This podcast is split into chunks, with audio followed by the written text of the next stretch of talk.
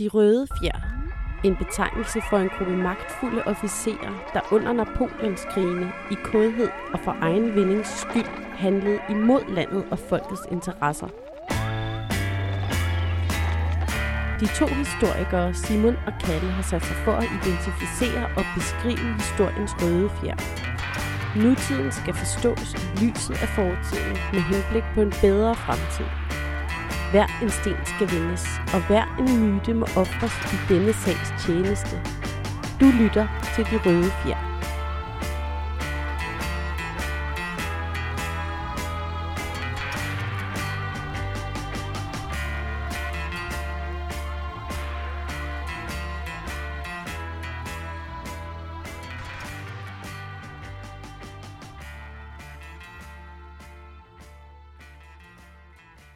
Nogle personer går over i historien som helte. Andre bliver bare glemt. Fælles for dem alle er, at deres historier altid er sandheder med modifikationer, og at det gode som oftest har det onde lige i hælene. I de næste to episoder af De Røde Fjer vil Kalle og jeg tale om sådan en person. Hans navn er Richard Jensen, og han fortjener en særlig introduktion. Ikke mange har hørt om ham, men sådan har det ikke altid været. I 1920'erne og op igennem 30'erne til midten af 40'erne formåede Richard Jensen at stille sig i centrum for nogle af Danmarks historiens mest skyggefulde og dramatiske begivenheder. Som kommunist og revolutionær arbejdede han som hemmelig agent under Stalin. Som sømand sejlede han jorden rundt og slog på tæven, og som fagforeningsmand kæmpede han en utrættelig kamp for de arbejdende søfolk. Dette er fortællingen om en af Danmarks historiens mest mærkværdige skikkelser – og om hvordan grænsen mellem det gode og det onde kan forsvinde i kampens hede. Dette er historien om Richard Jensen. Altså Richard Jensen, han er, øh, han er en af de her larger than life characters. Og han er jo øh, han er en, han er, har både en rød fjer øh, på hovedet, altså som en magtfuld person, der fucker ting op for andre, men samtidig også kan man sige, altså han har også en fjer på, sådan rent fysisk, fordi han var sådan den her to meter høje mand, der kunne efter sin drikke tre kasser bajer om dagen og sidde nede på værtshus og råbt og skrædet om alle de her hemmelige øh, ting, han havde gang i. Øhm, så han er, han, er, de, han er jo nærmest det stik modsat af, hvad vi vil betragte som en god hemmelig agent. Ja, så det vi skal tale om i dag er øh, agentvirksomhed i Danmark. Som I 20'erne og 30'erne? I 20'erne og 30'erne, som, som, som der måske ikke er ret mange, der ved, øh, var, var en kæmpe, kæmpe ting. Altså, og vi skal tale om bombeattentater og øh, sømandsslagsmål. Kidnapninger, likvideringer, folk der forsvinder, øh, våbensmugling over hele Europa, og samtidig, ja, og øh, skal vi sige, et lille stykke Danmarks historie i meget, meget stor, stor politik. Ja, det er sjovt, som det her lille land nogle gange kan, kan, kan blive centrum for, øh, for verdens gang. Men inden vi går i gang, Kalle, så vent lige et øjeblik. Jeg skal lige hente noget.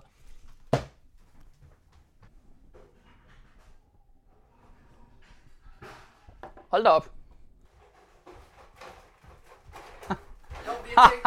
har, du, har du købt en kasse bajer? det har jeg nemlig. Jeg tænkte, at vi kan ikke tale om Richard Jensen, øh, den kæmpe klæbert, øh, uden at øh, have en kasse hof ved siden. Han drak sandsynligvis nok Tuborg. Mm. Men alligevel, jeg tænker, det var på sin plads lige at have sådan en, en skrædbasse stående der. Ja, okay. så, så er vi ligesom i, i varmen for at tale om den her drukkenbold af en, af en, øh, af en sømand, som også var hemmelig agent fra Sovjet og fagforeningsmand og øh, partimand, øh, ikke? Jo. Altså for DKP og politisk engageret og slagsbror, og jeg skal komme efter dig. Yes. Ja. Nå, men altså, jeg skulle til at sige, uh, lad os da begynde ved begyndelsen. Ja. Uh, og det er også bare, altså, Richard Jensen, han er Altså han er virkelig, kan man sige, et barn af det her øh, fattige Danmark. Altså Danmark, jeg tror, de fleste folk overhovedet ikke vil kunne forestille sig, hvordan det var. Skal vi lige sige, hvornår han er født? Han er født i 1894, og øh, han er nummer 14 ud af en søskendeflok, søskendeflok på 15 børn. Ja. Øh, og han, øh, hans far, øh, hvad hedder det, drak, og han tøede dem alle sammen. Altså ja. Øh, på, øh, født på Vesterbro. Øh, og det er jo virkelig det der med, at han er født ind i den hårdeste underklasse, man overhovedet kan tænke sig. Mm. Øh, og det er også det der med, at for tidlig barndom, fordi at øh, så går moren og, far, øh, moren og faren der, de går fra hinanden, og så mere eller mindre opvokser han jo på børnehjem og i ungdomsfængsler og sådan nogle ting. Han er, du ved, han ryger i ungdomsfængsel på et andet tidspunkt der i starten af 1900-tallet for at stjåle et æg ja. for en landmand. Og sådan Han bliver virkelig, og så bliver han sendt i feste ude hos nogle landfolk øh, ude på Fyn og sådan noget, og han får bare tæsk alle steder, han kommer. Og han bliver virkelig, altså, han bliver virkelig, virkelig dårligt behandlet, og han lever altså et, et hårdt liv. Hvis vi, skal, hvis vi lige skal fortælle, nu er vi jo historikere, mm. og vi forholder os jo til, øh, til de kilder, vi bruger, altså de informationsmaterialer, øh, vi har til at fortælle historien. Ikke?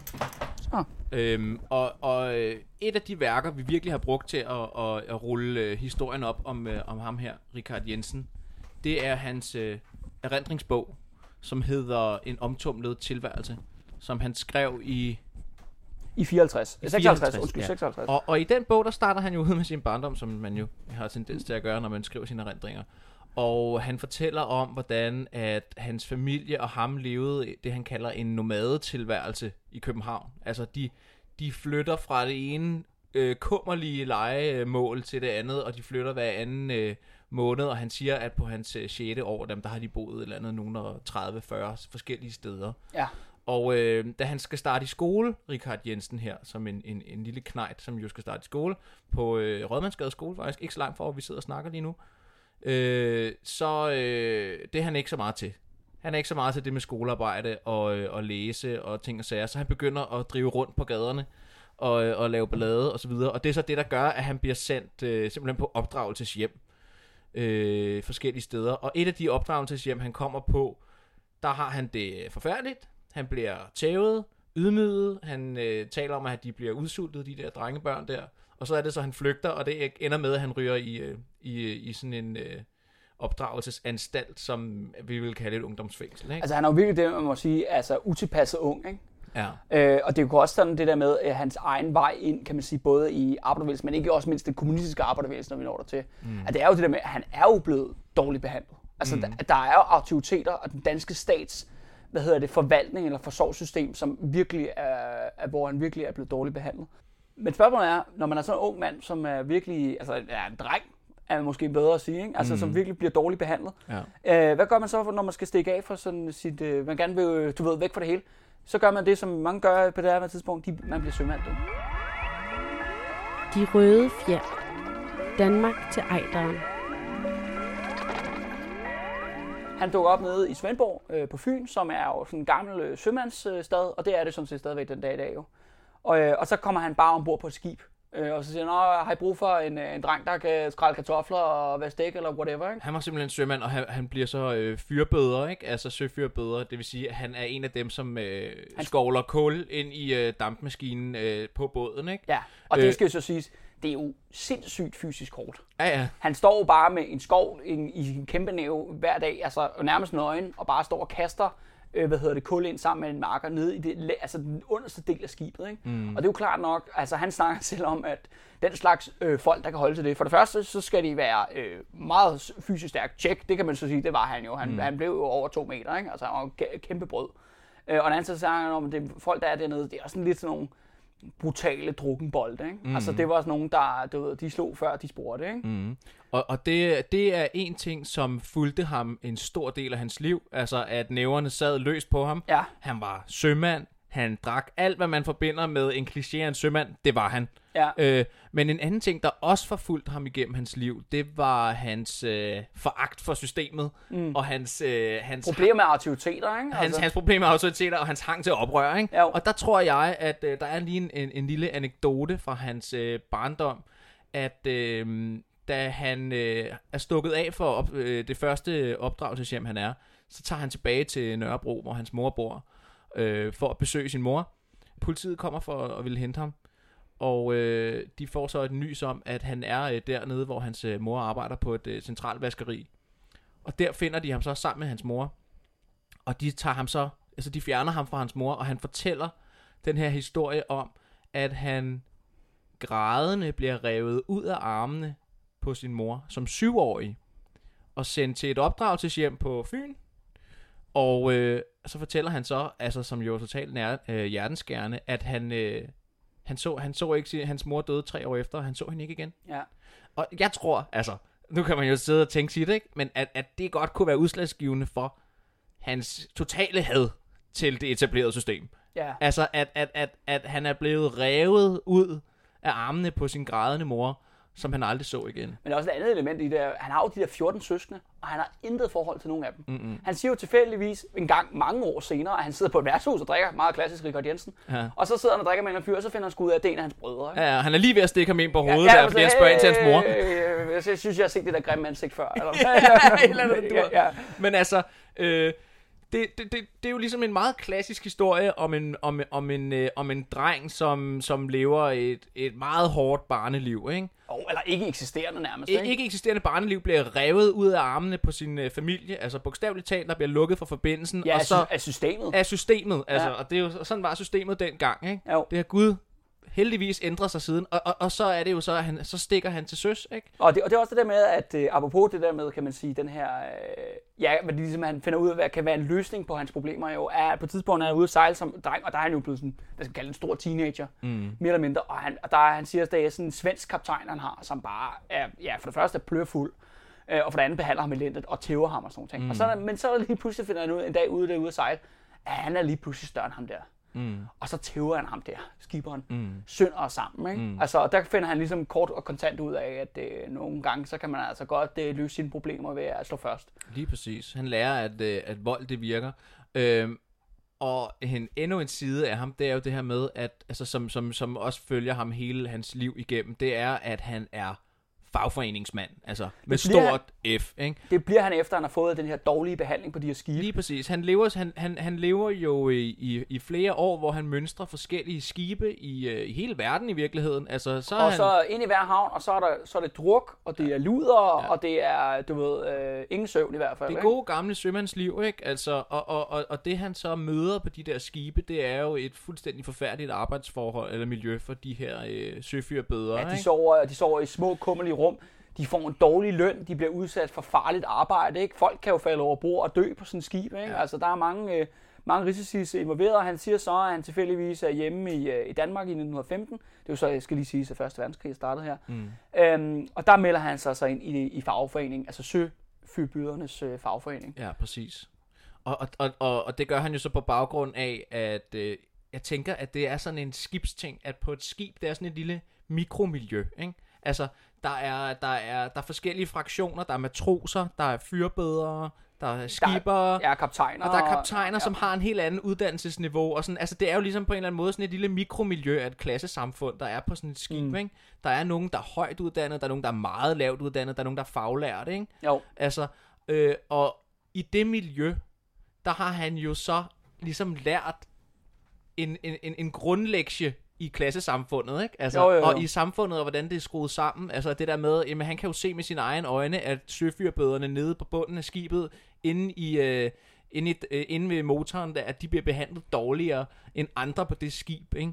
Altså, og det har han jo også mærket i sin barndom, og, og, og, og, og må ikke, at det har vækket en eller anden form for... Øh, sådan følelse for ret, altså en, en retfærdighedssans og følelse omkring det her med klassekampen, ikke? Men jeg tror også det der med, at fordi han har den her position på det skib, som han har, hvi- hvis ham og hans marker, eller markere, men måske, måske, måske 4-5 stykker ikke, mm. på hvert skib, altså hvis de nægter at arbejde, så sejler skibet altså, ikke? Præcis, så han For- har også lært magten Ja, at kende, ikke? og det er jo det der med, at der er jo, altså arbejderklassen og arbejderne, de har jo også magt, hvis de nægter at stoppe med at arbejde. Præcis. Hvis de strækker, så har de jo ligesom en klemme på dem, der ejer skibene, fordi at hvis skibet ikke sejler, så mister altså ejeren penge. Mm. Det er sådan meget, men det skal jo sige, det er også den eneste uddannelse, han nogensinde får i hele sit liv jo. Han er jo, og det kan man også, når man læser hans erindringer, manden er jo tydeligvis ikke øh, særlig akademisk, og bryder sig ikke om akademikere i det hele taget. Ikke? Han er en straight up akademiker, hader ham Altså- Ja, der. ja, ja, han, vil, ja. han, han vil have tævet os en på siden af Ja. hovedet, hvis han mødte os i dag. Ja. Er der ingen tvivl om det? Ja, det, ja. Eller mindre, hvis,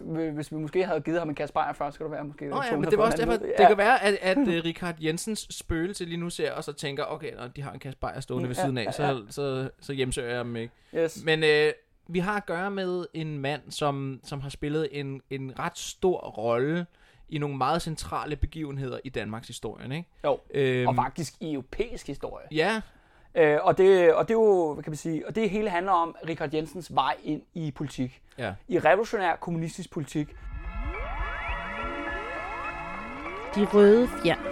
Skyd efter benene. Og det begynder sådan set i 1916. Han er, øh, du ved, han er hjemme i København tilfældigvis, du ved, han venter på sit næste skib, der skal ud og sejle. Mm. Og så er han sidder sjovt nok på værtshus, øh, og, og sidder og får sig en bajer der. Og så er der en fyr, der snakker om, hey, øh, der er nogle syndikalister, der holder noget antimilitaristisk øh, agitatormøde herover i på et eller andet, en eller anden hvad hedder det, hal.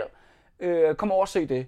Og øh, den, den bider han skulle på, øh, Richard Jensen og fiser derovre. Og den mand, der står derovre og taler til det møde, det er ham, der hedder Tør Tørsen. Ja.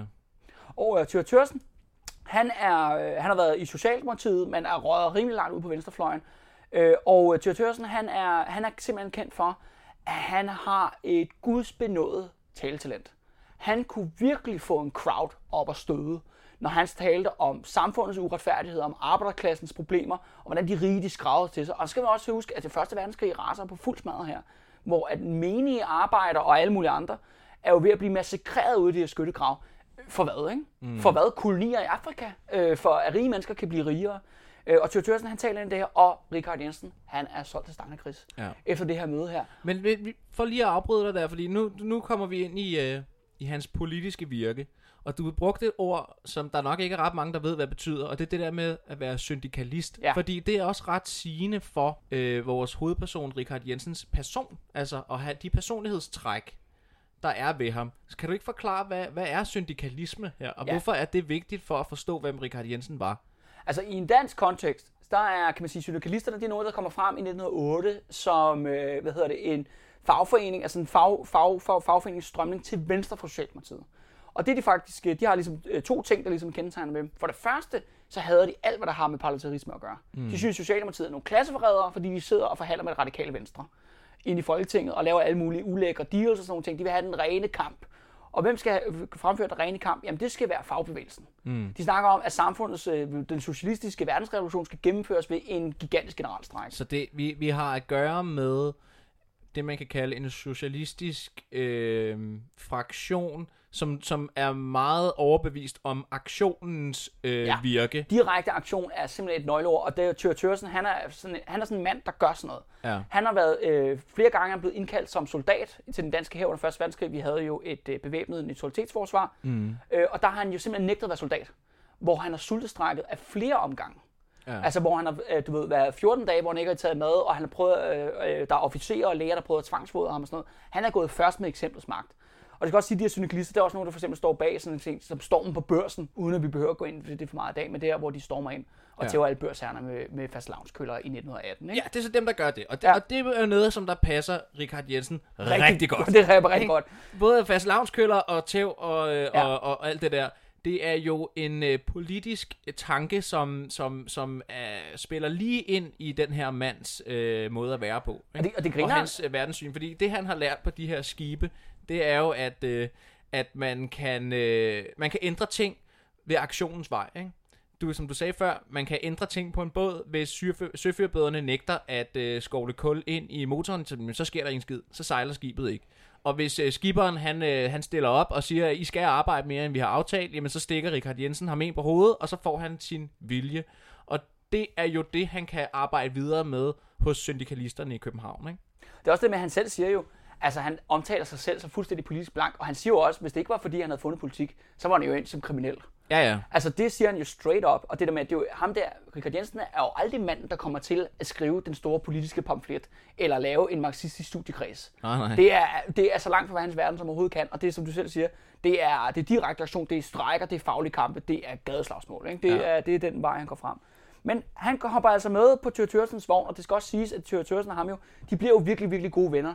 Og deres, øh, hvad hedder det, det kommer til at snakke, gå meget mere ind i øh, deres forhold til hinanden, for det er en, en vigtig ting i Richard Jensens liv. Øh, men han går altså med på syndikalisterne. Men så sker der så det, at der, der går lige sådan et, øh, et lille år her, måske i året 1917. Mm. Og, øh, og så kommer han ligesom, at han får sit, øh, skal vi kalde det, store faglige gennembrud i fagforeningen. Øh, fordi han tilfældigvis er i Bergen, øh, op i Norge, øh, og den her, der ligger der en masse skibe, der er ved at samle sig, fordi de skal til England med forsyninger. Der er jo krig jo, og der er jo blandt andet ubådsfare, altså tyskerne er jo ude på Første verdenskrig. Første, ver- første verdenskrig. skal lige være med på, hvor ja, vi er henne. Det er Første Verdenskrig, og øh, tyskerne vil gerne sænke de her skibe, der kommer sejlende øh, over Nordsøen, øh, fordi der er alle mulige forsyninger med til England. Og det er jo så f- klart nok, at Richard Jensen og, og alle hans øh, fagfælder øh, der, ved søfyrbøderne og sømænd og alt det, som samles der i Bergen, de vil altså gerne have noget mere løn. Mm. Hvis de skal sejle det her farlige gods over Nordsøen. Ja, fordi der er en, en, simpelthen en fare forbundet med, at, at skibet kan simpelthen blive sænket af torpedoer. Ja, og så kan man dø jo. Og så kan man Og dø. det, og det er ikke særlig nice. Så vil man gerne have lidt flere penge, hvis man skal udsætte sig selv for den Ja. risiko. Ikke? Så, så det er stadigvæk sådan rimelig nede på jorden øh, øh, faglig kamp, han har kørende. Ja.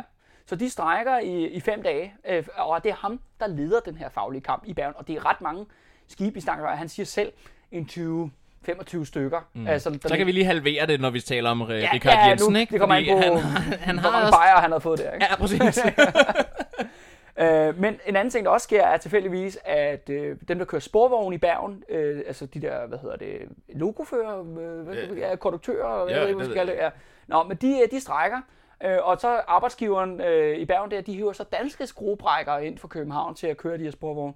Øh, og hvordan reagerer Richard Jensen? Han mobiliserer lige gutterne, og så fiser de rundt i Bergen, og så tæver de alle de der danske skruebrækkere og politiet i den her proces. Ja. Og det ender simpelthen med, at øh, de her skibsredere, og hvem der nu ellers øh, ejer de her skib, de siger, de får deres, de får deres lønforhøjelse, bare, bare de kommer væk fra Bergen. De skal bare ud herfra. ja, så Richard Jensen er i allerhøjeste grad en person, der kan sætte, bogstaveligt talt sætte ild på situationer. Ikke? Altså, jo, jo, jo, jo. Og det gør jo, han og også... det er jo en gentagende ting, der sker igen og igen i hans ja, liv. Ja, ja, det er det, er det bestemt, men Ja. også bare i den her periode, hvor han er øh, øh, stærkt aktiv i øh, Søfyrbødernes øh, fagforbund, som det hedder, ja. ikke? Fordi det er jo naturligt nok en sådan rimelig international sammenslutning, fordi sømænd, de arbejder jo internationalt. Og alle steder. Alle steder, ja. så de taler med hinanden, om de er i havnen det ene sted i øh, Amerika, eller om de er i havn i øh, Indien eller sådan noget, så har de ligesom en kontakt, du ved, ikke? Jo. Og, og de taler sammen, og de har den samme kamp, og de har de samme udfordringer. Men også bare internt i Danmark, så, øh, så rejser han jo rundt, øh, Richard Jensen, til forskellige øh, byer, hvor der er, øh, hvis, der, hvis der for eksempel er øh, en flok syre, øh, søfyrbøder i, øh, i en eller anden provinsby i Danmark, der har et problem med deres, øh, med deres øh, hvad hedder det, kaptajner, jamen så tager Richard Jensen derop, ikke? og så skal der nok ske et eller andet. Ikke? Ja, jo, jo, jo. Det bliver i hvert fald altså- ikke kedeligt. Nej, det bliver i hvert fald ikke kedeligt, så han, han, han tager ligesom rundt til forskellige steder og udkæmper den her faglige kamp, ikke? Og han er jo tydeligvis en rigtig god leder i den forstand, fordi han er altid forrest, ikke? Jo. Med næverne, ikke? Han er Og- altid den, der siger, nu smadrer vi dem! Og det, og det er også det en anden ting, at ligesom sige, selvom han er jo, kan man sige, kan godt virke som meget sådan brutal fætter og sådan noget. Mm. Men jeg tror virkelig, det der med sømændenes forhold, det ligger ham altså virkelig meget på hjerte. Altså det er virkelig noget, han er en ildsjæl omkring, ikke? Og ja. deres, deres forhold, at de skal, fandme, at de skal også have en god behandling, ikke? Mm, han, er virkelig, han er virkelig sømand af... Han er sømand med stort S. Ja, det, er- han, han, han, han, han, øh, det, det er noget, han identificerer sig med hele vejen igennem hans liv, kan man jo læse, mm. når man læser hans erindringer, ikke? Altså, at han, han har en stor kærlighed til det at være sømand, ikke? Og han har en stor sympati for alle sine, for alle sine sømandskammerater, og det følger ham hele livet, ikke? Og det er der, hvor han er, der, han, der virker han jo meget sympatisk i virkeligheden, ikke? Fordi vi kommer jo ind på, at han er ja, en brutal fætter, ham her. Altså, Ja, ja, Øh, det er ikke fordi, sådan, at vi er ude på at, at skabe et glansbillede omkring den her mand, fordi han, han, han er også... Øh, han, han er med brutal. Ja, og, og, det, og det skal blive meget, meget mørkere endnu. Er det og det er det? vi slet ikke noget til. Nej, nej, lige nu, øh, lige nu så er det fagforeningskampe, Ja, ja. og... og, og, Der er og trods alt ikke nogen, der dør Nej, nej, præcis. endnu. Nej, nej, netop. Altså, Ja. Det er først, når han begynder at gå ind i, øh, I politik. i politik for alvor. Og når vi siger politik, så mener vi ikke syndikalistisk øh, aktionspolitik omkring fagforeninger. Så snakker vi... Øh, Vi snakker hardcore kommunisme, ikke? Den kommunistiske verdensbevægelse under fader Stalins Ja. ledelse, det er Og- det, vi, det, vi taler om. Præcis, og det kommer vi til. Ja. Ja. Og der, der, der kan man sige, der bliver det lidt mere brutalt, hvor det her, det er jo måske hans... Øh, det, er hans, det er sikkert hans skyldne ungdomsår, ikke? Jo. De røde fjer. Her er London. Men uh, speaking of ungdom og skal vi sige, masse slagsmål, fordi ja. at... Øh, øh, ja, og ikke fordi vi skal gå så meget ind i det her jo, men, i, øh, men Richard Jensen er også med til det største slagsmål i, øh, i 1918 i Danmark, og det er det, der hedder Slaget på Grøntorvet. Øh, uden at gå for meget ind i det, så skal jo siges, at der opstår jo mere eller mindre en revolutionær situation i Danmark i øh, slutningen af 1918, på baggrund af, hvad der er sket med den russiske revolution året før, tyske revolution, som spiller sig afsted præcis på samme tidspunkt. Øh, og der er øh, den danske her tæt på massemøderi, og selvfølgelig hans gode ven og mentor, kan vi jo godt sige. Tyrtørten spiller også en hovedrolle i det her. Mm. Og, øh, og så øh, øh, selvfølgelig er der gang i gaden og sådan noget, og, og øh, Richard Jensen han dukker så op på det der grøntorvet, det der hedder Israels Plads i dag Ja. i København. Og hvad, Simon, hvad, hvad, hvad sker der så der? Jamen altså, der, der, der ser han jo øh, nogle taler, og, Øh, Der er masser, der er 40.000 mennesker. der er 40.000 mennesker, ikke? Og der, og der er virkelig øh, levende stemning, ikke? Og, Jo. og, og måske Og også vrede, En, måske altså. en lidt vred stemning. Ja. Øh, og, og, og der er det jo så, at øh, den her kæmpe menneskemængde ser, øh, fordi der er generalstrække på, i den her Eller de periode. indkalder til De general. indkalder til generalstrække, ikke? Så de forventer lidt, at nu begynder folk at- gøre og strække, ikke? Mm. Og så er det, de ser en, en sporvogn køre øh, med skruebrækker, fordi at de ved, at logoførerne i sporvognene, de var altså begyndt at strække. Eller ja, de sagde, at de ville gerne have dem til at strække. Men det var de så ikke. De, kørte, de fortsatte jo med at køre jo. Jeg læser, at han kalder dem skruebrækker. Ja, Så det er jo fordi, men, ja, ja, det er jo kan så også hans syn på ja, det, Ja, det kan også godt være, at de- de der, der var ikke nogen, der har sagt til de der folk, at de skulle str- strække den dag. Altså, det er i hvert fald helt sikkert, at hvis man læser øh, Richard Jensens erindringer omkring den dag, og hvad der sker den dag, så er det, at du ved, det er nærmest som om, at hele det arbejdende Danmark, de burde vide, at nu, øh, nu var der altså generalstrække, ikke? Mm. Men det kan godt være, at han, de ikke lige har fået fortalt det til alle. Men det, der i hvert fald sker, er, at der står 40.000 mennesker på, øh, på Grøntorvet, det nuværende Israels plads, og de ser en sporvogn køre forbi. Og øh, der er meget delt mening om det, fordi at øh, Richard Jensen, han nægter jo, at det er ham, der agiterer for det, der så sker følgende, at det er ham, der har holdt en tale. Øh, det siger politiet, at han gjorde, og at han så øh, skulle have peget på den der sporvogn og sagt, skruebrækker! Der er skruebrækker i sporvognen! Men det, der i hvert fald sker, er, at øh, der er en kæmpe pøbelmængde, som stormer den her øh, sporvogn og river passagererne ud, altså, mm. og river personalet ud, og simpelthen gennemtæsker det her personale. Ja, ja, ja personalet, ikke, ikke passagererne. Ikke, pa- dog ikke passagererne, øh, men der, altså... Der er meget berømt billede, hvor man ser en, øh, en fyr, der hedder Sperling, han hopper op på toppen af det ene af de sporvogne, der står og vifter med en rød fan. Ja. Og det er jo ligesom signalet til, at nu går politiet i gang. De trækker stavene, og der er jo sådan noget, det er jo sådan helt vildt, der er sådan 400 sårede.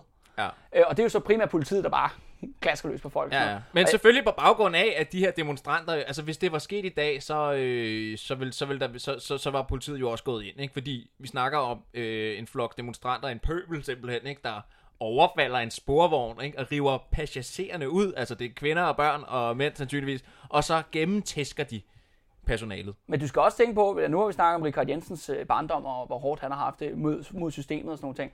Han er jo nok ikke den eneste, der har haft den oplevelse i den folkemængde der. Nej, nej, nej, nej. nej. Og et andet element, og man skal også huske på, at politiet er først og fremmest et øh, politisk tæskehold på daværende tidspunkt. Det er ikke mange forbrydelser, de opklarer. Nej, nej, Men, nej, øh, nej, nå, nej, nej, men det- er rigtigt nok. Men det, Ja. der er interessant omkring den her historie, og det, som Richard Jensen skriver i forhold til det, der sandsynligvis sker, det er jo, at han benægter simpelthen, at han har agiteret for, at de skulle angribe den sporvogn. Så jeg havde ikke noget med det at gøre. Lige pludselig, skri- skriver han jo, lige pludselig så var der en flok, øh, en udbrydergruppe af demonstrationen, som overfaldt den her sporvogn, ikke? Og hvis man, hvis man, hvis man ligesom sådan kender, hvis man, har, hvis man så læser videre og læser bogen, og man kender Richard Jensen, så ved man jo godt, at han har været den første til at Ja, sige, ja. Øh, alle sammen kammerater, lad os, nu skal vi afsted, ikke? Fordi det er jo en aktion. Og, Ja, ja. og hvis der er noget, Richard Jensen kan lide, så er det aktioner, ikke? Men han fik jo også en øh, lille fængselsstraf og en bøde for at kaste med sten øh, efterfølgende øh, det her øh, Ja, ja. Shabang Og politiet prøvede jo at, at klandre ham for, at det var ham, der havde øh, men, men, været for det, men, ikke? men slaget på Grøntorvet, altså det er nu blevet som, som om det er en enkeltstående begivenhed. Det ender faktisk med, at der er fem dages skadekampe.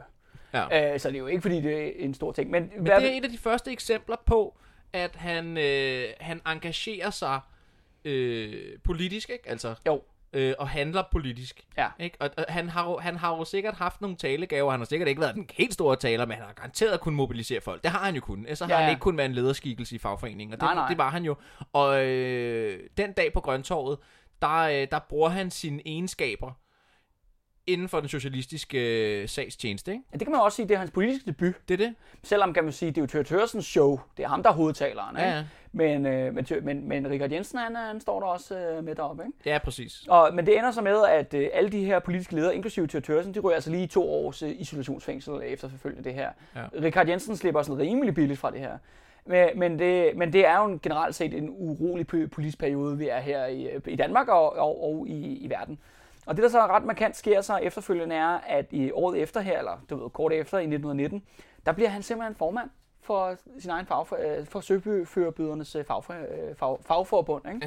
lad, os, lad os lige sige det en gang til. Ja, Søfyrbødernes fagforbund. ja, ja, Prøv tak. at sige det 10 gange, når du har drukket tre kasser Jamen, bajer. det, det vil jeg lade dig om, tror jeg. Men øh, øh, og det, øh, altså, han bliver simpelthen formand, og det er også på baggrund af, af det, han har lavet i Bergen, faktisk. Ja. Øh, han har jo vundet en stor kamp deroppe, og det er jo noget, man har lagt mærke til øh, blandt de andre medlemmer. Så han bliver simpelthen formand. Øh, og så, så sker der så en hel masse ting i året efter, i 1920.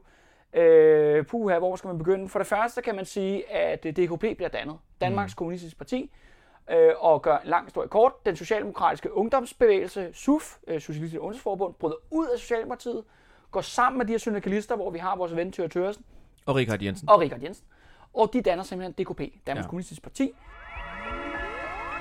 De røde fjer. En rigtig kammerat går ikke hjem før midnat. Øh, det der så også sker er, at, øh, ja, at Christian 10. han, øh, han kupper lige Folketinget øh, i, øh, i, i, øh, i påsken. Mm. Øh, og øh, blandt andet, og der mobiliserer Stavning og Socialdemokratiet øh, hele fagbevægelsen med truer med generalstræk. Hvordan er det, han laver det kub der, Christian? Jamen han afskeder jo øh, statsministeren Sale. Ja. Øh, og og det igen, det er jo en anden øh, historie, men Richard Jensen øh, spiller også en rolle i det her, fordi at som, han er jo nybagt formand mm. i, i, det her, i den her fagforening. Øh, og da han bliver simpelthen kontaktet af, af Stavning, og det var et meget øh, sjovt øh, møde. De mødes øh, på øh, biblioteket i København til en bajer, som øh, Richard Jensen siger. Øh, og der, der spørger, fordi der er jo klart nok, at øh, nu er Richard Jensen med her i det unge DKP, øh, og så ser, ser Stavning, hvad, skal du ikke med over på øh, der, hvor vi har lidt større cigar, eller skulle jeg til at sige lidt federe forhold, eller hvad man siger. Mm. Og der, der siger Richard Jensen, ah, det skal han altså ikke noget af. Han er, han er en rigtig revolutionær. Ja, Ja. Øh, og det er jo også det der med, igen jo, øhm, det er jo ikke, der er mange, hvad hedder det, kommunister, og, og især mange, der er med i det her unge DKP, som ender faktisk med et senere tidspunkt jo at gå tilbage til Socialdemokratiet, og faktisk nogle af dem bliver også ministre og alt muligt, og får fine, fine hvad hedder det, poster rundt omkring. Men altså ikke Richard Jensen. Og, øh, og det holder han faktisk helt til sin dødsdag. Ikke? Han, han, det der med revolution og samfundsforandring, eller hvad det er, det mener han. Altså, jeg tror måske, at han er ikke så god til at sætte ord på, hvad han måske vil have, men han ved i hvert fald, hvad han ikke vil have. Ja, og han ved, han ved, han, han har en, en retfærdighedssans, ikke? Som på en eller anden måde, i hans egen logik, ikke? Altså, er Ja, ja. meget... han er også meget, villig til at gå rigtig langt for sin politiske overbevisning, Ja, ja, han er helt sikkert, altså når vi kommer lidt videre, hvilket vi gør om et øjeblik, altså så, så kommer man jo ind på noget, hvor han, hvor han må have lavet nogle moralske afregninger, ikke? Hvor at, at det måske ikke altid har været lige afbalanceret, hvad der var rigtigt Ja, og ja. forkert. Men hvis vi lige skal samle op, så har vi altså at gøre med en, en mand, som har haft en altså nærmest ikke eksisterende barndom, enormt mm. hård barndom, ikke? Han stikker til søs og, øh, og lever livet som sømand, hvor han så stifter bekendtskab med øh, fagligt arbejde, ikke? Øh, han bliver syndikalist, hvor at han øh, opdager aktionens magt og aktionens mulighed for at forandre ting, ikke? Og, øh, og øh, så bliver han så politisk vækket i København i, øh, I mødet med Tør i mødet med Thør Tørsen, som jo er, altså, som er en meget kendt øh, kommunist i Danmark. Politisk agitator, ikke? Ja, præcis. Altså, hvis man går ind, sætter sig ind i sådan en dansk politi- politisk historie, så, så popper øh, Thør Tøsen rimelig, rimelig Især hurtigt den op. per- især i den her periode. Ja, præcis. Og, og, og, og det er så det, at han, han, så træder han jo ind i DKP, DKP og, øh, og, øh, og har fundet sin sag der. Og det, der så sker, er fremadrettet, er jo, at han indleder noget så eksotisk som agentvirksomhed. Altså, Ja. Skal, Øh. øh, vi skal lige sige, at det der kub der, det kan vi jo snakke om en anden dag, men det bliver besejret, skal det siges. Og, øh, og øh, hvad hedder det, ja. Så det ender med, at demokratiet sådan set bliver bevaret. ja. Men det er her omkring, som du selv siger, omkring 1920, at Jensen han bliver simpelthen øh, politisk agent for Sovjetunionen. De røde fjer. Med lov skal land bygges. Og lige for kort at opsummere, altså der har jo været revolution i Rusland i 1917. Bolsjevikerne tager magten, øh, hvad hedder det, under, øh, eller, øh, hvad hedder det, under Lenin og Trotskijs ledelse. Øh, og, øh, og så de simpelthen erklærer, at målet er, at vi skal have en verdensrevolution. Ja. Og, øh, og det, de danner noget, der hedder Komintern, eller tredje international er det også blevet kaldt, eller bliver, bliver det også kaldt. Øh, og, øh, og det skal være spredt over hele verden. Og det er klart nok, at på et, et tidspunkt før internet og alt det her, øh, så er den primære transportsystem, og det er der sådan set stadigvæk den dag i dag, det er jo skibe. Altså det er jo de her skibe, der sejler rundt over øh, alle verdenshavene. Og der er det klart nok, at i den proces, der kan det være rigtig, rigtig smart at have en, en fagboss med, der sidder og styrer en, en fagforening, der netop har at gøre med skibstransport. Men inden vi går til hans øh, James Bond-agtige øh, livsstil, som, eller det er det jo så ikke. Faktisk, det er det stik modsatte, Hvis ikke? det er sponsoreret på bodega, ikke? ja, præcis. Så, så tænker jeg lige, at øh, jeg er lidt tørstig, så vi godt lige knappe en, en bajer op Ja, ja, vi i øh, Richard Jensens ånd. Jamen, jeg sad faktisk bare og ventede på, at du sagde, at det var okay. Ja, ja. Så. Ja, må jeg lige få din Ja, samfundstjener der? ja. Tak.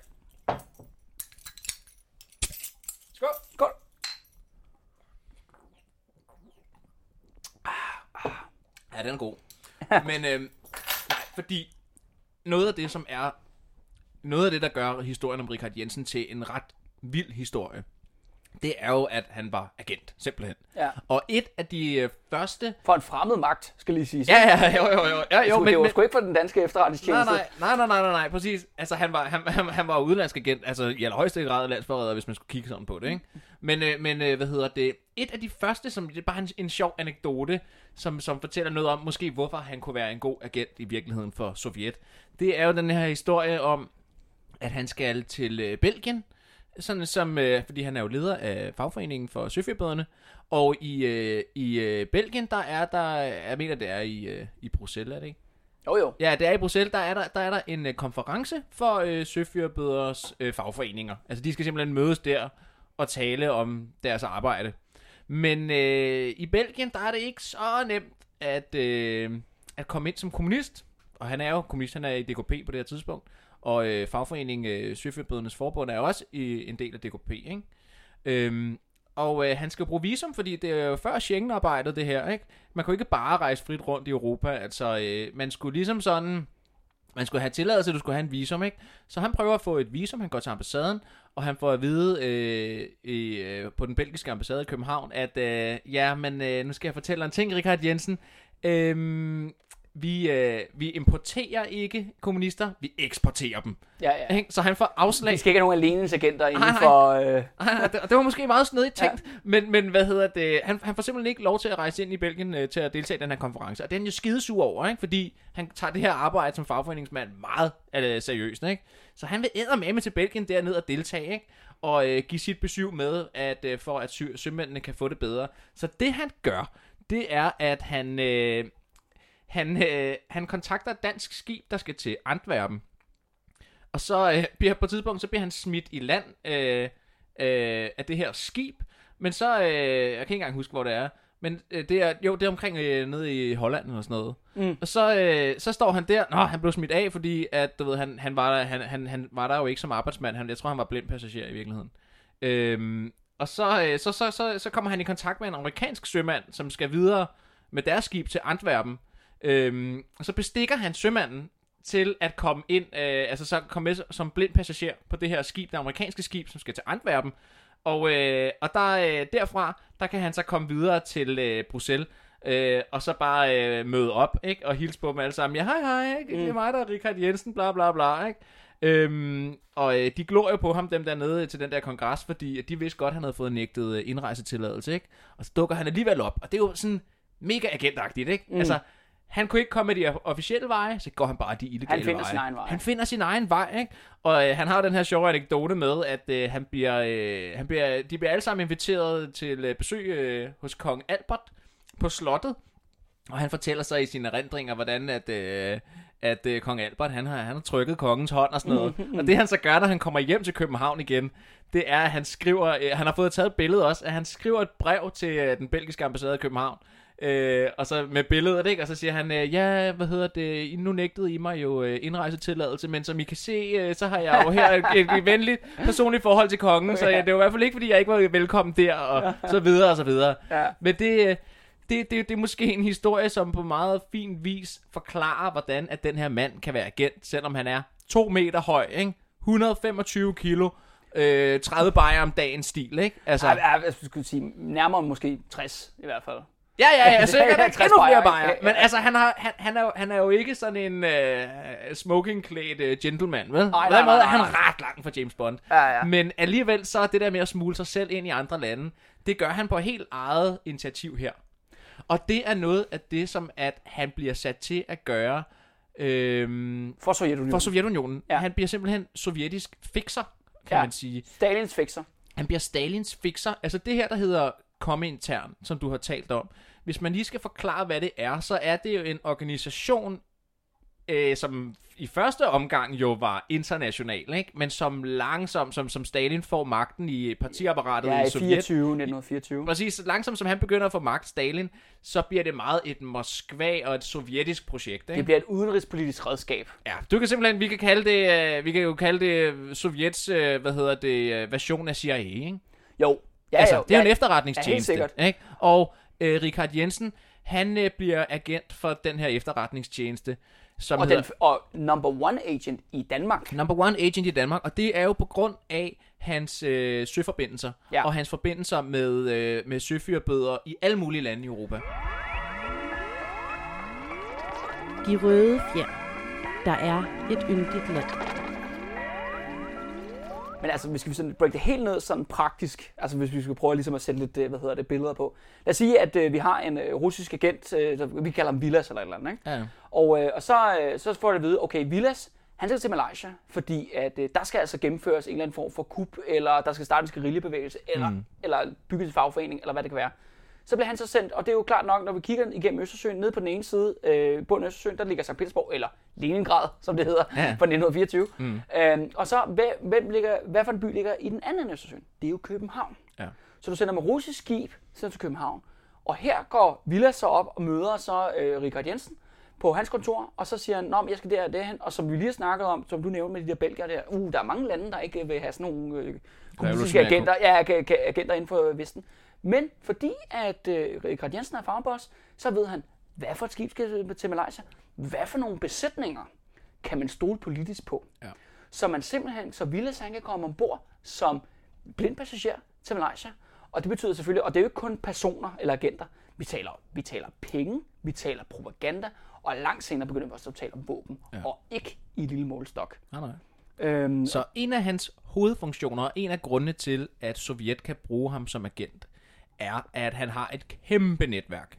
Og han er meget velanset som arbejder og som kommunist blandt sømænd, simpelthen. Ikke? Altså, det er jo som om, når han, når, han, når, han, når, han, når han skriver om de her ting, jamen så øh, kom jeg til Holland, og der kendte jeg lige nogen, du ved, på øh, kajen, og de kendte mig, og hej Richard, du ved, og sådan noget. Du ser sur ud i dag. Sådan. Han taler som om, han har et meget stort kendskab til mange, mange mennesker. Han har et meget forgrenet netværk, og det er jo vigtigt, han er når jo man er social, agent. sociable guy. Ja, ja, han drikker jo. Hør, hvem, hør, hvem vil ligge i byen med Richard Jensen? Jamen, det er det. Jamen, det er det. Altså, han, har været, jamen, han fortæller jo, altså, det er jo, det er jo bare noget, der er sådan rent personligt om ham. Han, altså, han kan jo ikke, han, han kan jo ikke fortælle om en episode, uden at det starter på et værtshus, og uden at, du ved, at han fortæller, at det har været en meget våd middag, og vi, øh, så tog vi på bakken, og så kom vi hjem. Øh, altså, han har virkelig festet ham her, ikke? Ja, og det er også det med, at han har jo også et alkoholproblem, skal vi sige. Ja, ja. Han er alkoholiker, ikke? Han er gigantisk alkoholiker, ja. men det han er jo også sømand, ikke? Han lever ja, jo det liv, ikke? Ja, det er den livsstil, der. Og, og, men for lige at vende tilbage, så er det jo det, Komintern kan bruge ham til. Det er det, Sovjet kan bruge ham til. De kan simpelthen bruge ham til at transportere information, både i form af mennesker, og i form af agenter, og i form af propagandamateriale. Alting kan Komintern, øh, kan Sovjet få spredt rundt i Europa, over hele og, verden. og over hele verden, fordi det er også, de ryger også til Amerika, og de ryger alle mulige steder hen. Man skal huske på, at øh, altså, i, og det har vi jo stadigvæk i dag, altså København og Danmark og sådan noget, det er også noget med shipping. Ja. Ja. Vi har masser af skibe, og vi har en lang historie for det og sådan Ja. nogle ting.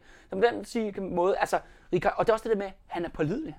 Richard Jensen kommer faktisk aldrig til at svigte Moskva øh, på den måde. Altså, og på den måde kan de, de kan stole på ham. Han sidder i en strategisk vigtig by med en strategisk vigtig handelsflåde. Altså, han er æderkoppen i spillet her. Men det kan være, at vi lige skal prøve at tale lidt om, om, om hvordan at, øh, altså det der med DKP's, altså Dansk Kommunistisk Partis forbindelser til Moskva, fordi det er jo sådan noget, der har været altså i, i hans samtid, i Richard Jensens samtid, og da han skrev sin bog, som udkom i 54, 56. i 56, øhm, der kommer han jo med en kæmpe afsløring. Og den afsløring, han kommer med, det var, ja, jeg var Sovjets agent. Ja. Ja, DKP blev finansieret af Ja. Sovjet. Ikke? Og f- altså det der med Moskva-guld, som de kalder det, ikke? Som, Jo. er, øh, som er dollars, kæmpe dollarbeløb, som går fra Moskva til, til København, direkte ind i partiet. Kommer der altså en mand med en fedtet kuffert, ikke? Ja, ja, og så er der altså- bare penge. Men de informationer, de var nye dengang i 50'erne. Mm. Det var sådan noget, man havde talt om i krone, men han gik ud, Richard Jensen, og sagde, ja, sådan var det, selvfølgelig. Ikke? Men hvis vi lige skal sådan fortælle lytterne, hvordan at tingene hang sammen, øhm, altså hvordan forbindelserne var mellem Sovjet og, og de danske kommunister. Altså, kan du, kan du prøve at komme ind på det, Katte? Jamen, det er jo klart nok, altså øhm, ligesom e- efter 1920, der hvor DKP bliver dannet, der er jo klart nok, at man vil bryde med den reformistiske arbejderbevægelse, Socialdemokratiet, fordi de netop har indgået i klassearbejde, og endnu værre kan man sige, at Stavning jo faktisk har reddet det danske kongehus. Altså, Stavning kunne have udråbt den socialistiske republik Danmark i 1920, det ville han ikke gøre. Mm. Og det er klart nok, at de her folk, de står jo, altså, øh, for, de står jo netop for ja, en socialistisk verdensrevolution. Og hvor ser man til? Man ser selvfølgelig til Moskva. Problemet er bare, at rigtig mange af de her kommunistpartier, der findes, inklusive det danske på det tidspunkt, de er enormt svage. Vi taler måske 700-800 medlemmer her. Mm. Måske 2.000 på en god dag. Ikke? Mm. Og, og Moskva er selvfølgelig interesseret i at sprede sin verdensrevolution. Det er, jo, det er jo første gang i verdenshistorien, og vi har heller ikke set det siden da, siden de gik ned jo. Det er jo, at det, man prøver simpelthen at lave verden om på tværs af landegrænser, på tværs af sprog, på tværs af nationaliteter. Og ligesom, jeg prøver at bygge det her øh, det bedre samfund, du ved. Et Og- utopisk samfund. Ja, ja, ja, og det, det, det endte jo ikke sådan. Men, øh, men det er det, man prøver, og det er jo enormt appellerende til enormt mange folk. Især sådan nogle folk som Richard Jensen. Ikke? Ja. Og, øhm, øh, og det er klart nok, i starten så fonder man det. Problemet er, og det bliver man bare ved med. Det Ja. her Moskva-guld, det er essentielt. Og det vil sige også faktisk, at Moskva bestemmer også, hvad for en politik Ja. øh, DKP skal føre. Ja, og- og, øh, og, hvis vi, og hvis vi nu kommer lidt videre her, i, øh, i, nu er vi taget hul på 1920'erne, fordi jeg synes også, at, øh, fordi at Richard Jensen har jo også i starten af, af DKP's ligesom første tid, der er han jo også en politisk agitator. På, ikke på niveau med Thøger Thørsen, men derhen af. Og der er meget værd at nævne, øh, hvad der sker i 1922. Og øh, ja, den, øh, den gang, hvor det lykkedes Richard Jensen at starte et masslagsmål i Kolding. Øh, en lille søvnig dansk provinsby over i Jylland. Okay, så fra verdenspolitik, så tager vi lige, Ja, vi tager lige- vi tager lige et stik til Kolding. Det er fint nok. Ja, jeg vil tage til Kolding her. uh, det, der sker er i 1922, at det, uh, der for det første er der økonomisk krise uh, i, i det år der. Uh, og så andet er, at der er store uh, uroligheder på arbejdsmarkedet, arbejder utilfreds, og især går det rigtig meget ned i Randers. Det ender jo med, at militæret bliver sat ind, og der er militær undtagelsestilstand i Randers, og hvem er midten i det hele? Tjør Thørsen. Men Richard Jensen, han får altså sit eget lille show i løbet af den her proces. Det er, han, øh, mens Tjør Thørsen, han står direkte til Randers, så smutter øh, Richard Jensen lige til øh, Kolding. Mm. Og så man siger jo, at øh, ja, han vil holde møde på et lokalt forsamlingshus, eller whatever. Der i Bodega. Ja, ja, ja, ja, ja. Men det bliver selvfølgelig forbudt af politiet. Det er han selvfølgelig ligeglad med. Ja. Øh, så holder det her møde alligevel. Politiet dukker op. Richard Jensen formår at hisse folk op. Politiet, altså den lokale politistyrke, som jo ikke har været særlig stor i Kolding på det her tidspunkt, får altså stryg. Øh, der er nogle ruder, som man siger, ja, der var jo lige et par ruder, der blev knaldet nede i gågaden. Ikke? Richard Jensen ja, ja, ja. fortæller om den her episode, at det var en herlig tid i Kolding, Ja, ja. og at de jagtede glædeligt altså politiet rundt i gaderne og tævede dem på må og få. Altså, Ja, ja, det er som om, den- der har bare været anarki i Kolding lige i den i, i de dage der, ikke? Altså, det og, var- det var- politiet fik bank, ikke? og Og, det var det, synes det Richard Jensen jo er det fedeste i verden, ikke? Fordi han, han, kan, han kan sgu ikke lide politiet, Og, altså. og, det er, jo- det, er også, det er også sjovt, fordi det er jo ikke fordi, at Kolding ligesom er centrum i den danske klassekamp Nej. øh, på det tidspunkt. Et, et andet element, men det ender jo så, så simpelthen så galt, at det her politikorps i Kolding, de beder simpelthen om forstærkninger. Så de får altså lige en bataljon soldater sendt op for, øh, for Sønderborg nede for grænsen der. De kommer ind til Kolding by, og øh, så mødes de selvfølgelig med den lokale demonstration, ledet af Richard Jensen, øh, på byens øh, kirketorvet, tror jeg Den nok. to meter høje københavner, Ja, som lige ja, pludselig var i Kolding. Ja, ja, ja lige, lige præcis. Og så, siger, så lejer de her soldater op på det her torv i Kolding, og så sætter soldaterne altså bagnetter på deres gevær. Og så retter de dem ud foran sig selv, og så begynder de bare at gå langsomt mod demonstrationer. Det er jo klart nok, at hvis man ikke flytter sig der, så bliver man altså stukket med en bagnet. Ja. Øh, Det er det, og- der hedder en phalanx, hvis man er inde Ja, i... ja, øh, for, for alle jer militære øh, nørder derude, ikke? Øh, og, øh, ja, og det ender selvfølgelig med, at det spreder det der demonstration, og Richard Jensen han tænker, uha, jeg tror bare, jeg smutter nu. ja, ja, ja. For det kan man sige, at han er også, han er også god til at få sig selv ud af fedtefadet, når han så rigtig har fedtet Ja, det, er sig i fadet. det er han ekstremt god til. Ja, ja. Det er der rigtig mange eksempler på. Øh, men det ender faktisk med, at han, han får taget et, øh, et nattog eller whatever til, øh, til Aarhus, men han bliver faktisk øh, anholdt af politiet. Mm. Øh, og hvem møder han i arresten? Jamen, det er selvfølgelig Thyre Thørsen, der har været i Randers, øh, som er også en anden historie. Men der sker også noget andet i, øh, i, øh, i 1922, som også virkelig sådan, kan man sige, er måske sidste gang faktisk, hvor Richard Jensen er sådan helt on front i partipolitik, og hvor efterfølgende han trækker sig bag og bliver den her shadow agentmaster, som han virkelig kommer til at være resten af 20'erne og ind i 30'erne. Ja. Øh, det er jo det der med, at der er en, øh, en af grunden til, at det faktisk går så dårligt for politisk for DKP på denne periode. Der er enormt meget øh, splid internt i det her lille parti mellem forskellige fraktioner. Og øh, gør en lang historie kort. På den ene side har vi nogle øh, reformister, altså sådan nogle, altså, ja, rimelig, sådan ret, rimelig radikale venstreorienterede, men mener stadigvæk, at, at du ved, man skal stille op til valg og, øh, og respektere demokratiet og sådan nogle ting. Øh, under en fyr, der hedder Ernst Christiansen, mm. som senere bliver minister øh, i 50'erne øh, i H.C. Hansens øh, regeringer. Mm. Øh, og på den anden side har vi selvfølgelig de revolutionære under Thyre Thørsen. DKP, som har fået det her guld fra Moskva, de har købt sig et rigtig, rigtig fint øh, partihovedkvarter, der ligger inde i Møntergade her i midten af København. Øh, og der er sådan, at det, man, man slås frem og tilbage, og så Richard Jensen tænker, hvor du hvad du? Vi trækker sgu lige en op af de, en af de gamle op af hatten. Vi skal selvfølgelig have en direkte aktion. Så det han gør, han leder en gruppe folk, der har været på værtshus selvfølgelig. Mm. De bryder ind i DKP's eget partikontor og besætter det. Mm. Så da Ernst Christiansen og de andre reformister dukker op dagen efter og siger, Nå, nu er endnu en dag på kontoret, der er nogle pamfletter, der skal laves, eller noget, der skal trykkes, mm. så bliver de altså bare, det kan de ikke. Mm. I skal, I skal, I skal smutte herfra. Øh, og det ender så faktisk med, at øh, så, kom, så ringer Ernst Christiansen til politiet, og så politiet, ja, så står de uden for en bygning, og Richard Jensen er inde i bygningen, hvor han er besat det, osv. osv.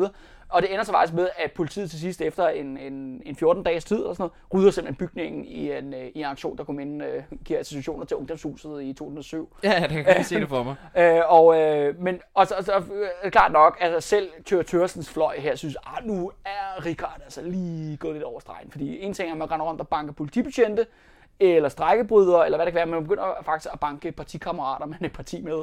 Ja. Og man skal involvere politiet i en kommunistisk fløjkamp, det er altså noget værd møg. Og det, og det starter det noget betændte forhold imellem...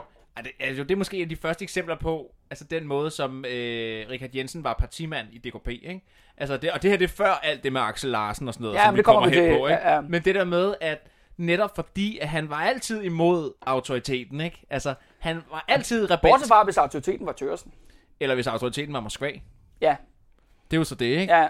Men, øh, men hvis det er pamper, ikke? Eller sådan noget, som han, hvis det er nogen, han synes er pamper, eller skrivebordsnæsser, Eller, eller, ja, noget, eller ikke? akademikere. og sådan Akademikere noget. og sådan noget, så er de altså bare nogle idioter, ikke? Ja. Og så stiller han sig, øh, så skaber han splid, ikke? Og, og, og det er jo noget, han gør hele vejen op igennem sit Men politiske han, virke. han, han tager jo egentlig, det der egentlig handler om en, kan man sige, en ideologisk konflikt, og så, gør han, så eskalerer han bare helt vildt, ikke? Ja. Fordi at det jo, altså, hvordan kan du nogensinde løse et politisk spørgsmål på den måde ved at gribe til, altså fysisk ved at altså, tæve folk, smide dem ud af de partilokaler, de selv har betalt for, Ja. ikke? Og det er jo en af, det er jo en af grundene til, at, at, altså, at han, han kommer til at have et meget besværet forhold til sit parti, DKP. Øh, og, en af, og det, der ligesom sker med hans forhold i forhold til, til, til DKP, det er, at han er en Moskva-mand. Altså det her med, at han er agent. Han sidder ikke i DKP. Han har på nogle helt det- andre chefer. Han har nogle andre chefer. Han blærer sig jo med, at han er Moskvas mand, ikke? Ja. Fordi han synes, det er rimelig sejt, at øh, han er Moskvas mand, og de andre øh, i DKP, de er bare nogle tabere, ikke? Ja, ja, og de forstår ikke, hvad der skal til. Nej, præcis, Ja, men ja. han forstår det, men i virkeligheden, så kan man måske godt vente om og så tænke, jamen altså, kom intern, de har bare tænkt, at han var en pissegod agent. Ikke? Jamen, han, han var deres fixer jo. Han var deres Stalins fixer, netop, ja. ikke? Han var muscle man, og han var fixer, han kunne gøre ting, ikke? Ja, ja. Som de andre ikke kunne. Men det der, er min, det der er min pointe, det er, at, øh, altså, at det følger ham igennem hele hans øh, politiske virke, det her med, at han skaber splid, ikke? og han skaber splid i DKP. Og han bliver jo ikke smidt ud, han bliver ikke ekskluderet før 1900. Nej, men og, hør, øh, Richard Jensen har magtfulde venner. Ja, ja, det er det. I men, Sovjetunionen. Men, men, men, øh, men han, han er godt nok også uvenner med mange i Danmark. Ja, det må og, man grund, og sige, ja. grunden, grunden til, at han ikke bare bliver kanøflet med det samme, det er jo fordi, han har magtfulde venner, øh, venner i Moskva. Og, og hvis vi skal vende lidt tilbage til det her med hans agentvirksomhed, øh, så, øh, så er der jo ligesom også lidt en bagside af medaljen i forhold til, at han jo øh, for eksempel ser øh, venner forsvinde. Altså, hvis vi skal tale om det her med hans forhold til Moskva, ikke? Øhm, jamen det er også det, kan vi sige, det vi når til, fordi at det ender med den her fløjkrig mellem de her reformister. De her reformister, de forlader faktisk DKP, de går tilbage til Socialdemokratiet, og ja, det er en anden historie. Men, og hvem bliver så formand for DKP? Jamen det gør Tøresen i 1927 til 1930, og det tror jeg måske også er, hvad skal vi kalde det, Richard Jensens gode politiske år med DKP, ikke? Det er ligesom den her periode. Ja. Øhm, men han er, han er trukket ud efter det her kuppet i Møntnergade, som det hedder, hans aktion der. Mm. Der er han sådan ude af mainstream-politik. Han har trådt ind i skyggerne, og han kommer ikke ud før i 1938. Men det når vi, det, det når vi til. Øh, og Thyre Thørsen så er formand. Men det skal igen jo, DKP er et lille pisparti. Altså vi taler, ja, de er 700-800 medlemmer. Øh, og det er Moskva selvfølgelig interesseret i at lave om. Fordi der er også en ting er, at Richard Jensen er rigtig god til at fikse og lave alle mulige hemmelige ting for dem. En anden ting er altså også, at de vil også gerne have et succesfuldt dansk kommunistparti, mm. som kan tale Moskvas sag i Danmark. Ja. Øh, og, øh, og, til den opgave, ligesom der skal andre boller på suppen i DKP, så har de uddannet øh, et ungt, øh, nyt håb i Moskva. En mand, som, øh, ja, som er måske mest kendt i dag for, at det er ham, der har lavet SF. Det er Axel Larsen. Ja. Og Axel Larsen, Vi sidder også tæt på Axel Larsens plads. Ja. Øh, og Axel Larsen, han er jo han er, han er så støberiarbejder, men er blevet sendt fra 1904. Men ikke rigtig støberiarbejder. Ja, ifølge Ifølge Richard Richard Jensen, ja. Så var det bare, han var støberiarbejder i et par måneder. Ja, ikke? linjenstudent Axel Larsen. Ja. Og, det, er- Han og, var ikke rigtig arbejder. og Axel Larsen er så på uddannelse i Sovjetunionen øh, fra 1924 til 1929. Ja. Og da han så kommer Han til... var simpelthen, lad os lige forklare, hvordan det fungerer, ikke? Fordi det, altså, med alt det her med komintern og verdensrevolution og så videre, mm. så videre, så var der simpelthen noget, der hed Leninskolen, ikke? Hvor, Ja. at, hvor at øh, man i Sovjet tog udenlandske borgere øh, på... Ja, poli- udenlandspolitiske kammerater. er Ja, nok, jo, øh, ja, det vil de sige, ikke? Ja, ja. Øh, ja, præcis. Men, men altså, man hentede simpelthen folk øh, ind fra andre lande, som man tænkte øh, havde nogle kvaliteter i sig i forhold til at kunne udøve politik. Og så uddannede man dem simpelthen mm. i øh, sovjetisk kommunisme, ikke? Altså, Jo. Og, og det er alt fra, øh, du ved, ideologi og øh, teori og, hvad hedder det, aktionsteori, og hvordan får man bedst mobiliseret folk, og hvordan får, altså, hvordan får man bedst skabt øh, verdensrevolutionen, ikke? Altså, det var en revolutionsskole. Og det var og der, det- der kom Axel Larsen hen, en ung mand, ikke? Jo, og Axel Larsen her, altså det... Altså, du ved, øh, ikke fordi det er jo ikke så meget et portræt af ham, udover han er vores, ligesom vores skurk, faktisk, i, i den her episode. Ja, her. bestemt. Ja, så øh, det her Axel Larsen, han ligesom lærer jo, han lærer for det første, han er god til at organisere ting. Ja. Og det beviser han især i, i starten af 30'erne, hvor at DKP går jo fra 800 medlemmer til 30.000. Ja.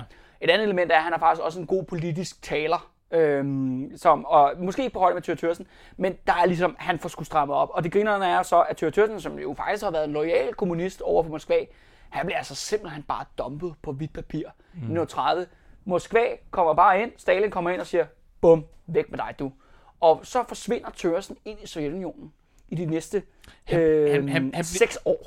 Han, han, han, bliver, han bliver hidkaldt, ikke? Altså, Ja, han skal lige til noget efteruddannelse. han, ja, det er sådan noget. Altså, han får brev fra Moskva, ikke? Om at, øh, Tøre, øh, ved du hvad, øh, du skal lige komme her en tur til øh, Moskva, fordi vi skal tale om, med dig om, om et eller andet, ikke? Ja, ja. Og så, øh, så, så, øh, så forsvinder han. Han er, ja, og han er jo mere eller mindre, altså han er jo i eksil, altså vil sige, at, og det er også, øh, altså det er jo også, det er jo stadigvæk i starten af 30'erne, så måske hans liv ikke så meget far, som det senere bliver, da Stalin slipper den store terrorløs og sådan nogle ting. Mm. Men det er ingen tvivl om, at han er bare røget badstand. ikke? Og det er jo også noget med, at det her øh, Sovjetunionen under Stalin bliver jo mere og mere paranoid. Og du har, altså du ser det der gulag-system, det vokser, og det bliver meget mere den der interne terror, man kan ikke stole på nogen. Og problemet er lidt med Thyre Thørsen, som formand for DKP, er jo, han er jo en af de oprindelige. Han er jo en af de gamle drenger, ikke? og han var med, han var med før Stalin egentlig var noget i Sovjetunionen, ikke? Og, det, er, og det gør ham jo mistænksom. I modsætning til Axel Larsen jo, som er jo blevet ligesom blumet. Ja, han er ved, blevet øh, skolet ikke? Ja, ja, ja. I, øh, i Stalins øh, tanker og videre. Og, og, og hvis man lige sådan skal fortælle lidt om altså det her med Sovjet og hvordan at samfundet forandrer sig i den her periode, så er det netop, at du taler om det her med, med, med en paranoia, ikke? Altså med trotskisterne og alt sådan noget. Det er jo Trotskyst-fascisternes undergravende virksomhed mod verdensrevolutionen. det er som om, hver eneste gang, man, man, man, man interesserer sig lidt for arbejderhistorie, ikke? eller øh, sådan, hvad kan man sige, sådan, øh, det kommunistiske partis, eller den kommunistiske bevægelses historie, så, så, så, at, så, så, så følger det altid med det her begreb med at være trotskist. Mm. Og det er jo, det er jo, det er jo det er noget, de, kætterne jo, ikke? det, det, det er forræderne, ikke? Altså, de, øh, de vantro nærmest, ikke? I, i kommunisters øh, øjne. Og, og, og, og øh, du ved jo en pokkers masse om arbejderhistorie. Du ved en pokkers masse om Trotsky og Lenin og alt det der. Her slutter første afsnit om Moskvas danske James Bond, Richard Jensen. Richard har indtil nu ført et festligt liv som international sømand, fagforeningsboss og revolutionær. Han går dog en mørkere tid i møde i takt med, at hans liv som Moskva-agent bliver farligere og farligere, ligesom de moralske grænser bliver mere og mere slørede. Lyt med i andet afsnit af De Røde Fjers fortælling om Richard Jensen, hvor bagsiden af livet i skyggerne viser tænder, og hvor kampen mod nazismen og den tyske besættelse for alvor kommer i centrum for Richard Jensens liv.